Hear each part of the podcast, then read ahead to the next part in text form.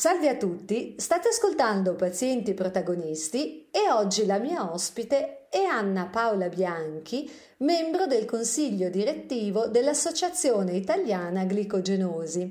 Benvenuta Anna, Pazienti Protagonisti innanzitutto. Grazie Alessandra, grazie per questa opportunità e questo tempo che mi dedichi, assolutamente molto prezioso. Guarda, grazie a te davvero di aver deciso di partecipare a Pazienti Protagonisti. Ascolta Anna, tra l'altro oggi noi con te faremo una chiacchierata un po' diversa perché di solito parliamo della storia dell'associazione piuttosto che dei servizi che eroga. Eh, con te invece mi piacerebbe parlare eh, dell'importanza di creare una nuova narrazione del paziente.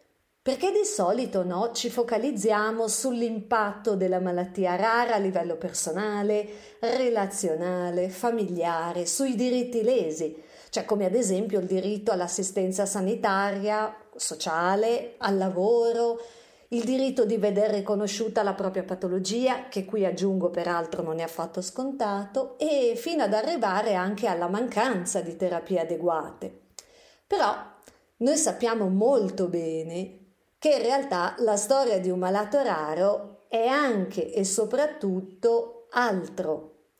Anna, secondo te perché è importante cambiare questa modalità narrativa? Anzitutto, per me ehm, la parte più importante di questo è un po', diciamo, il restituire la parola alle persone che sono le dirette interessate da questo tipo di esperienza, che sia una malattia rara, una malattia anche non rara o una disabilità di qualsiasi genere.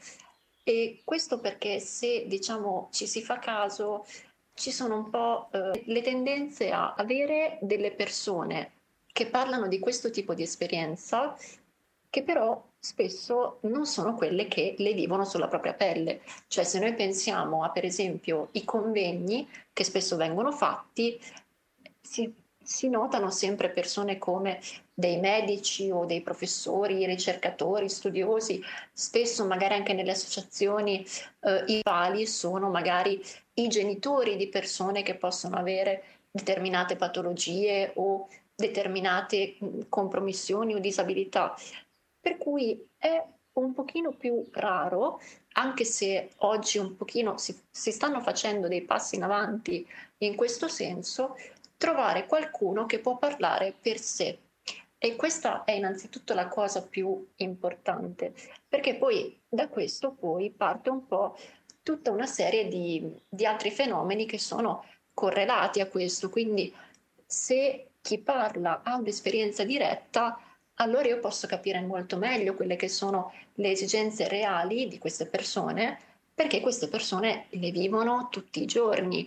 E quindi ok, magari affrontiamo quelli che sono uh, i grandi problemi come quelli che hai citato prima, quindi il lavoro, l'assistenza o tanti altri temi di pari importanza, ma possiamo anche andare ad affrontare dei temi che di solito possono passare uh, in secondo piano ma che nella vita di tutti i giorni hanno un grandissimo impatto, come per esempio appunto la relazione che si crea con eh, coetanei, con amici, ma anche con eh, le relazioni da un punto di vista eh, sentimentale o le relazioni con i propri membri della famiglia, i caregiver, alle tensioni che si possono generare all'interno di questo, parliamoci sì. chiaro, avere una patologia o una disabilità non è semplice e quindi talvolta le nostre relazioni sono più complesse perché ci sono mh, mm, dei fattori in più di cui certo. devo tenere conto. E allo stesso modo io in questo modo posso avere il contatto con tanti tipi di esperienze, di realtà e di prospettive diverse. Quindi io mi posso rendere conto, diciamo, finalmente che questo mondo non è un bianco e nero. Ci sono una serie di sfumature di grigi in mezzo per cui noi andremmo a scoprire tramite l'ascolto di queste persone che eh, ogni storia è una storia a sé e anche a volte delle persone che possono convivere con lo stesso tipo di disabilità o di patologia possono avere delle storie, delle esperienze molto molto diverse. E questo ci può anche insegnare appunto a rivedere in un certo senso la singolarità della persona e non più ehm, di ingabbiarla, tra virgolette, in un'etichetta. E allo stesso modo questo ci aiuta a togliere un po' di quello stigma, di quella percezione negativa che abbiamo di queste tematiche che molto spesso vengono paragonate a delle tragedie. Ecco, in questo modo certo. si può cercare di ritornare dalla dimensione della tragedia alla dimensione di ok, è una normalità diversa da quella considerata standard, però è una forma di normalità. Ma sì, assolutamente, innanzitutto perché stiamo parlando di una persona e quindi togliamo proprio questa etichetta no? di eh, paziente, malato, cioè basta. Sì, io concordo molto su questo perché appunto a volte poi mettere eh, un'etichetta e mm. associare questa persona solo alla propria patologia o disabilità diventa qualcosa anche che può essere pericoloso, nel senso che sì, ok, dentro di me e con me c'è anche questo pezzo, questa parte, certo. però io non certo. sono solo questo, io sono anche tanto altro e al contempo se io mi ricordo che oltre appunto a mh, questo tipo di condizioni in cui io sto vivendo c'è altro, non rischio nemmeno magari di dare tutte le colpe a quella che per me può essere la patologia o la disabilità principale e riesco anche comunque sia a monitorarmi meglio. Quindi è una cosa che funziona su tutti i piani, anche proprio sul piano medico, a cui magari in un primo momento non si pensa che un tipo di narrazione diversa potrebbe portare beneficio e, e invece sì. Sì, sì, perché appunto è, è questo che fa la differenza principale, anche perché è chiaro che, non so, se io dovessi raccontare la mia esperienza, è chiaro che magari della mia esperienza potrebbe parlarne anche un mio genitore o il mio partner o mia sorella, un parente o qualcun altro, eh. però sarebbe comunque la loro elaborazione esatto. di quello che vive, cioè è il loro sguardo e eh sì. non può essere certamente paragonato al fatto che io ci convivo, quindi è una cosa che diciamo sono entrambi dei punti di vista validi perché vanno entrambi presi in considerazione, certo. soprattutto perché nessuno di noi è onnisciente, quindi una persona dall'esterno può rendersi conto di dinamiche che magari io dall'interno non percepisco, però allo stesso tempo è chiaro che diciamo, la persona che deve avere in un certo senso il peso maggiore sono io che con questa situazione ci convivo in prima persona. Sì, rimane tutto molto più concreto, molto più per certi versi appunto, in certi momenti mi viene da dire anche realistico, perché magari a volte sai, il mondo medico è un mondo molto complesso e proprio per questa complessità a volte magari si perde qualche pezzo per strada, per cui magari si può pensare a, che ne so, ehm, la gestione della terapia, diciamo, mm, nel regime ospedaliero, però magari non si va ad indagare su quanto questa cosa possa impattare sulla qualità di vita di una persona, o magari non si può fare diversamente perché l'unico tipo di terapia che si può fare è quella lì e quindi ci sono delle rinunce o delle cose che siamo costretti a fare, però allo stesso tempo magari queste sono delle questioni che quando, non so, tu vai dal medico che ti segue e ti viene fatta la proposta, c'è il rischio che magari non vengano prese in considerazione in un primo momento perché non ci si rende conto di quanto pesano, mentre magari il confronto con un'altra persona può farti anche certo. dire ok, te, mi vengono dette anche queste informazioni che magari altrimenti non avrei ricevuto in anticipo, cioè le avrei dovute scoprire strada facendo, che per carità a volte capita comunque, però diciamo ti consente anche di arrivare magari un po' più preparato a certe situazioni. Eh sì, infatti, e poi anche di migliorare il cosiddetto no, patto terapeutico, ma che poi di fatto eh, proprio anche migliora la, il risultato insomma della propria terapia, quello sì per forza, perché ci si predispone anche in modo diverso alla comunicazione no? col proprio medico. Sì, mm. dovrebbe proprio cambiare radicalmente il tipo di comunicazione che, che, abbiamo ad oggi, perché diciamo quella che c'è ad oggi no, non è sempre, come si può dire, efficace e talvolta viene anche influenzata molto negativamente da stereotipi o pregiudizi o comunque delle discriminazioni, perché è innegabile che comunque sia persone che vengono considerate come diciamo diverse da quella che viene considerata una norma, ma nei fatti chi di noi non è diverso da qualcun altro, mi viene da dire. Eh, cioè, per fortuna, eh, scusa, aggiungo io.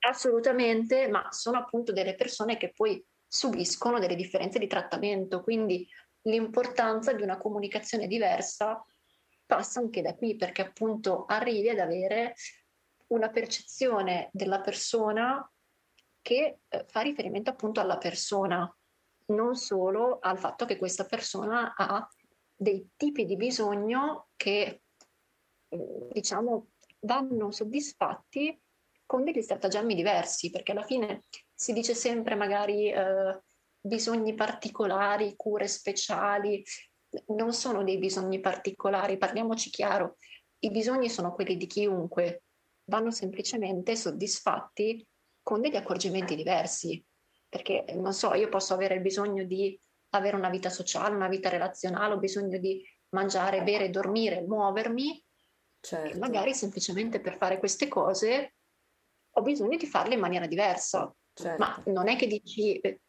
una persona che non ha la mia patologia o la mia disabilità non ha questi bisogni, cioè questi bisogni sono quelli di tutti. Chiaro. Sì, sì, di ogni essere umano, appunto, come dicevamo prima, esatto. certo, assolutamente, sì, sì. Ecco Anna, a questo proposito no, così importante della, della, comunicazione, nel momento in cui in una situazione pratica ehm, in cui ci si trova a comunicare con il proprio medico o l'equipe, insomma, che ti segue no, in ospedale, ecco, come, com'è questo momento? Cioè si riesce a comunicare in modo adeguato eh, oppure mh, mm, così così? Concretamente proprio. Diciamo che dipende un po' dalla situazione e dalla persona che incontri, al di là delle qualifiche proprio come discorso generale, perché possiamo parlare tanto del, del medico più esperto quanto magari dell'osso che fa le pulizie, no? Quindi certo. eh, il punto è proprio che cambia da persona a persona, da sensibilità e eh, a me è capitato di trovare delle persone che avevano una capacità di ascolto e di comprensione che ehm, io ho considerato quasi al pari di membri della mia famiglia, proprio perché si era creata un'intesa, una complicità anche nel cercare delle soluzioni o delle cure, oppure nel dire ok, magari facevamo la visita e non ci limitavamo a parlare di quello che era strettamente la dimensione della cura, ma magari mi venivano fatte delle domande anche su altre cose, oppure che ne so, ci trovavamo a fare le battute su uh, sì, ok, vi passo a trovare, mi portate a mangiare la piadina, per sì, dire, quindi insomma si era creata una... Sì, cioè capito, è, è una sì, dimensione sì. molto anche di confidenza, personale, dai, esatto, certo. di confidenza come anche mi è capitato di trovare persone che, nonostante magari avessero ricevuto da parte mia delle indicazioni chiare su come procedere in certi contesti, non le avessero rispettate, o in cui magari mi sono resa conto che durante una visita io ero entrata nella stanza, questa persona si era fatta un'idea di me, magari basandosi mm. a, su una prima occhiata e poi quello che io ho raccontato non è stato nemmeno ascoltato e ci si è soffermati a questa prima analisi assolutamente superficiale, nonché totalmente sbagliata. Quindi dipende molto dalla persona, questo è sicuro. Certo. E, e va anche ricordato che purtroppo sui medici e il personale sanitario spesso ricadono anche delle responsabilità e una burocrazia infinita, per cui io capisco anche benissimo che ad oggi esercitare questo tipo di professioni è molto complesso e molto difficile. È altrettanto vero che però lo stress che può derivare da determinate posizioni non può essere riversato sui pazienti. Quindi diciamo siamo tutti umani, ricordiamocelo e ricordiamocelo che dobbiamo anche dotarci degli strumenti per poterci rapportare con la persona che abbiamo davanti nella maniera più le. Certo, no, ma poi onestamente parliamoci chiaro, appunto, siamo esseri umani, quindi anche nel momento in cui si è ehm, a tu per tu con un medico che ti visita, al di là no, di sapere come sta andando la terapia farmacologica piuttosto che altre, è anche bello sentirsi chiedere come stai, come va la vita, come sta andando lo studio, il lavoro, la famiglia, cioè parlare proprio di aspetti di vita, insomma, questo penso che dovrebbe anche essere un po' l'ABC, no? Si parla tanto di umanizzazione delle cure, però poi rimangono concetti così un po' astratti che volano nell'aria, no? Queste parole. Sì, perché appunto, diciamo, torniamo un po' al discorso di prima, cioè io sono anche la mia malattia o la mia disabilità ma non sono solo quello, ci sono tante altre cose e è chiaro che comunque sia la situazione con cui io convivo può avere un impatto sulla mia vita quotidiana e a volte anche con un medico si può dover semplicemente discutere di quali siano magari le strategie migliori che io posso adottare per fare certe cose o per aiutarmi un po' di più o per capire qual è l'impatto di questa situazione sulla mia vita. Quindi è, è, tutto molto importante e tutto ritorna appunto al tema della persona, al tema di eh, usciamo da questa dimensione in cui veniamo solo viste come delle tragedie ambulanti per certi versi o perlomeno da certe persone, perché ancora è un pregiudizio molto diffuso, cioè è piuttosto comune sentirsi rivolgere frasi come oh poverino che ti è capitata questa cosa, ma io non sono poverino, cioè ok, questa cosa mi è capitata, poteva non capitarmi? Magari sì. Sarebbe stato più piacevole se non mi fosse capitato? Magari sì, perché cioè, no, non è che dobbiamo nemmeno, eh, come si può dire, prenderci in giro. Mm-hmm. Avere una malattia o una disabilità non è una cosa semplice e nel mondo attuale non è una cosa bella. Diciamo le cose come vanno dette, però non è una tragedia. Cioè, ci, ci sono tante situazioni in cui io posso trovare dei modi per supportarmi, dei modi alternativi per fare determinate cose o in cui se semplicemente magari la società non desse per scontato che se sto male non voglio uscire di casa e quindi magari quei gradini li sostituisse con una rampa, io delle cose in più le potrei fare. Però cioè, il senso è proprio questo, non, non, non diamo per scontato che siano delle tragedie o delle cose intrinsecamente negative. No, possono esserlo come possono non esserlo, perché poi dipende dall'esperienza di ognuno, dalla gravità della situazione di ognuno, ma anche dagli strumenti che una persona ha per poter affrontare quello che sta vivendo. In chiave pratica, secondo te, questo ehm, richiamo appunto eh, più verso la vita, alle cose che piacciono, che fanno star bene, alla qualità di vita, Com- come si sposta un po' l'asse? Perché ecco, abbiamo capito che è importantissimo fare questo passaggio, ma a tuo avviso come, come si può eh, portare appunto l- mm, questa attenzione ver- da questa parte anziché dall'altra, con, con delle azioni concrete, come si potrebbe iniziare? Beh, anzitutto eh, io ti direi coinvolgendo i diretti interessati, che sia, eh, non so, all'interno di un'associazione fare dei questionari per capire cosa viene percepito come importante dalla propria community di riferimento, che sia se io sto organizzando un evento, eh, tenere in considerazione che se sto parlando o mi sto rivolgendo a una categoria di persone che magari sta affrontando per dire una patologia X, allora forse ok, posso invitare gli esperti su questa patologia, ma potrei anche invitare qualche persona che ha questa patologia e che ha qualcosa da dire, qualcosa di rilevante, oppure può essere semplicemente iniziare a vedere di più queste persone eh, malate o disabili in contesti eh, sociali o anche ecco. dell'intrattenimento, cioè pensiamo a quanto poco le persone disabili sono rappresentate nei film, nelle serie tv, negli certo. spettacoli che vediamo in giro. Quante volte siamo andati, che ne so, eh, a teatro senza che ci fosse, per esempio, un interprete che parlasse nella lingua italiana dei segni.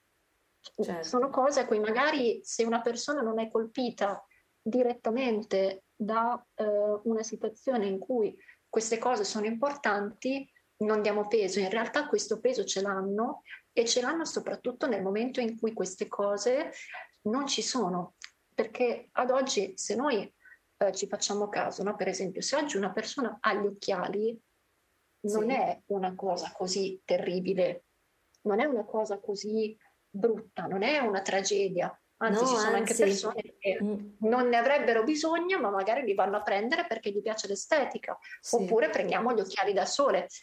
Nei fatti, se tu sei una persona che porta gli occhiali, tecnicamente sei una persona che ha una disabilità visiva e ha bisogno di un ausilio. Certo. Però qu- qual è la differenza? Che questo ausilio è utilizzato in maniera talmente comune che è normalizzato. Sì. Allora, se noi iniziassimo piano piano a dire facciamo le rampe, facciamo questo, facciamo quest'altro, potremmo, non dico arrivare a normalizzare tutto o ad eliminare tutti i problemi del mondo e a vivere in un mondo con, non so, arcobaleni, unicorni e quant'altro. cioè, dobbiamo restare coi piedi per terra, no? Però certamente diciamo che se a quel punto tu decidessi che vado al ristorante perché lo posso fare, perché questo ristorante è accessibile, non mi trovo la persona che mi viene a dare la pacca sulla spalla a dirmi oh ma che bravo, sei coraggioso proprio che sei uscito di casa. Eh, eh, no, no certo. cioè, non sono coraggioso perché sono uscito di casa. Il è la normalità, è che, perché tutti posso... vanno al ristorante, certo. Esatto, certo. certo. L'idea è dire arriviamo ad un mondo in cui magari se uno mi deve fare i complimenti, me li fa perché, che ne so, ho una maglietta carina, non Chiaro. perché sono uscito di casa. Perché se tu quel complimento a una persona che magari, per esempio, non utilizza un ausilio per la mobilità, non lo faresti, vuol dire che c'è qualcosa che stona. Eh sì. Mentre una maglietta la complimenteresti potenzialmente a chiunque. Sì, sì, assolutamente. E, assolutamente. e questo poi appunto implica anche coinvolgere delle persone che sono anche adeguatamente formate su certi temi, vuol dire anche informarsi in prima persona su quello che è l'impatto psicologico e sociale di determinate scelte che siano, diciamo, da un punto di vista di organizzazione di eventi, quanto appunto, come dicevamo prima, progettazione architettonica. Quindi cioè, sono dei temi comunque molto ampi e, e quindi diciamo è necessario cambiare la prospettiva e dire non siamo più delle tragedie, siamo delle normalità, quindi nel momento in cui state progettando la normalità ci siamo anche noi. Certo. E poi rimanendo anche nel tema della comunicazione, associazioni, ospedali, in effetti anche, per esempio, uscire dagli stessi contesti più istituzionali, eh, ospedalieri, magari eh, anche incontrarsi in teatri piuttosto che altre location, cioè che siano luoghi più aperti alla socialità e non solo al, sì, al, a, a quello che evocano magari se no un ambiente di cura. Sì, sì, sì, io sono molto favorevole a, a questo tipo di approccio, dire ok, ci vediamo, però anche un po' fuori dall'ospedale, che forse è un po' più carino. Sì, sì, assolutamente, molto più carino l'essere in altro contesto. Ecco Anna, quasi in chiusura, un'ultima domanda che riguarda tutti, ma soprattutto importante per i giovani. Come si fa ad accettare la propria condizione senza però essere ossessionati dal dover dimostrare il proprio valore agli altri? Allora, io parto dal dirti che eh, per me quello che è l'accettazione del, del, della propria situazione, mettiamola così, sì. è una cosa che è sicuramente estremamente personale, ma, e qui lo voglio dire perché spesso... Eh, secondo me come concetto viene interpretato male, non è un percorso lineare e non è che se tu dici io ho accettato di avere una disabilità, una malattia, un problema di tipo X, Y o Z, allora da quel momento in poi io sono sempre felice perché ho accettato il mio problema. Cioè la, la realtà non è questa.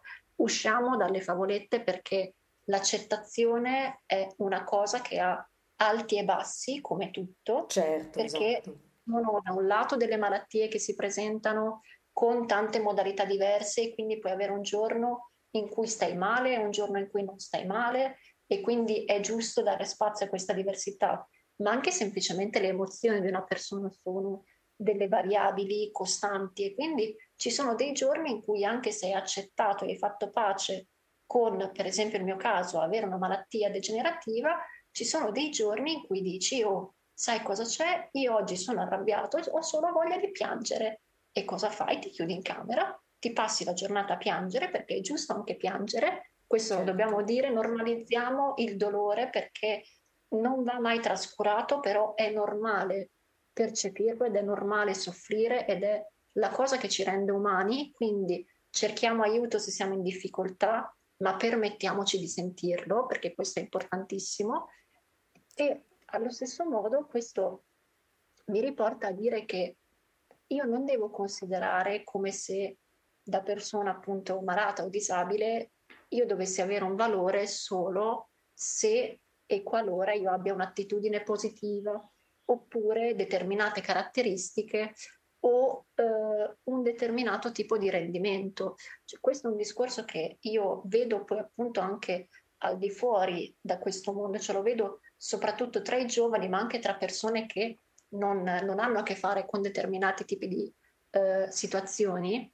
Certo. E c'è questa sorta di sensazione che per poter essere considerati validi o bravi o abbastanza, si debba eccellere in qualcosa. Sì, è vero, come è... essere specie di Wonder Woman o Superman, sì, sì, è una sì, cosa allucinante. Sì. Questo non è reale, non è realistico, non è fattibile perché sulla nostra salute mentale ha un impatto devastante. Quindi per certi versi va bene quello che può essere una competizione sana, che può essere appunto se io ho gli strumenti e mi trovo in una determinata situazione in cui mi trovo, eh, diciamo, ad essere in sfida con me stesso, posso decidere di cogliere quell'occasione per magari migliorarmi su certi aspetti, che è una certo. cosa appunto che posso e non devo, ci tengo a rimarcare sempre questa cosa, però appunto se deve diventare una competizione che ci fa vivere male, il fatto di poter sbagliare ogni tanto, questo non ci aiuta perché in realtà le cose più importanti le impariamo sbagliando, sì. ma oltre a questo siamo umani, non siamo perfetti, nessuno può permettersi di pretendere da noi una perfezione che nessuno ha no, e infatti. non possiamo metterci eh, a rispondere a degli standard non realistici perché la società ci spinge in questa direzione. Cioè, facciamo un esempio, io non ho un valore perché, che ne so, sono brava a scrivere oppure perché sopporto il dolore senza lamentarmi o perché ho determinati tipi di caratteristiche che mi rendono appetibile agli altri, perché diciamo in questo modo peso meno su di loro. Io ho un valore in quanto persona. Esatto e, e questo deve essere l'assunto da cui partiamo. Poi posso essere brava a pulire, a spolverare in matematica, e a scrivere, a cantare, quello che vuoi, non importa. Posso fare qualcosa in cui sono brava, posso diventare l'eccellenza in quell'ambito, posso anche decidere che a me piace disegnare, che faccio schifo a disegnare, ma che disegno lo stesso perché disegnare mi dà gioia. Esatto. Va bene essere mediocri, noi dobbiamo riprenderci il diritto di essere mediocri e questo si lega un po' anche al, all'ambito delle malattie e della disabilità, proprio perché spesso ci sentiamo come se per poter rimarcare di avere un, un valore dobbiamo dimostrare di essere al pari, se non meglio, degli altri, degli altri, che è una cosa molto triste. È molto molto triste. Io ho un valore come persona, non ho un valore perché sono più brava di magari una mia coetanea. Viviamo in una società che ci, spun- ci, ci, spinge molto verso, secondo me, questo, questo bisogno di eccellere così tanto. Io una cosa che ho realizzato molto, per esempio, durante appunto questo tempo di dilatato della pandemia e di quant'altro, è che dobbiamo riprenderci gli spazi di cui abbiamo bisogno, non quelli che ci vengono tra virgolette, proposti se questi non vanno bene per noi.